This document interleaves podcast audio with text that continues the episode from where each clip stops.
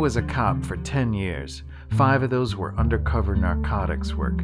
That kind of work never really got to me, and I heard all kinds of wild stories. But this place? I warned you, this place is haunted, and it attracts all sorts of weird goings on. Pierpoint and the rest of the board don't see it, almost all of the staff doesn't, the folk who visit don't see it.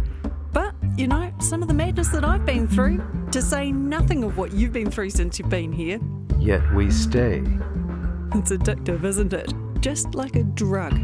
Plus, the fact that this museum has an excellent reputation in the right scholarly circles, so it looks good on the old resume.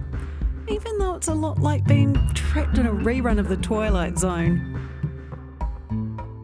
Mr. Nash, you seem very accepting of all of this. You strike me as someone who, well, should be a serious skeptic. Ma'am, I've been here for six months.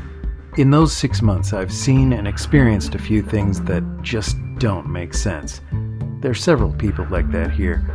I'm just glad we're not all crazy. Oh, you're not crazy. Not yet. Tales from the Museum.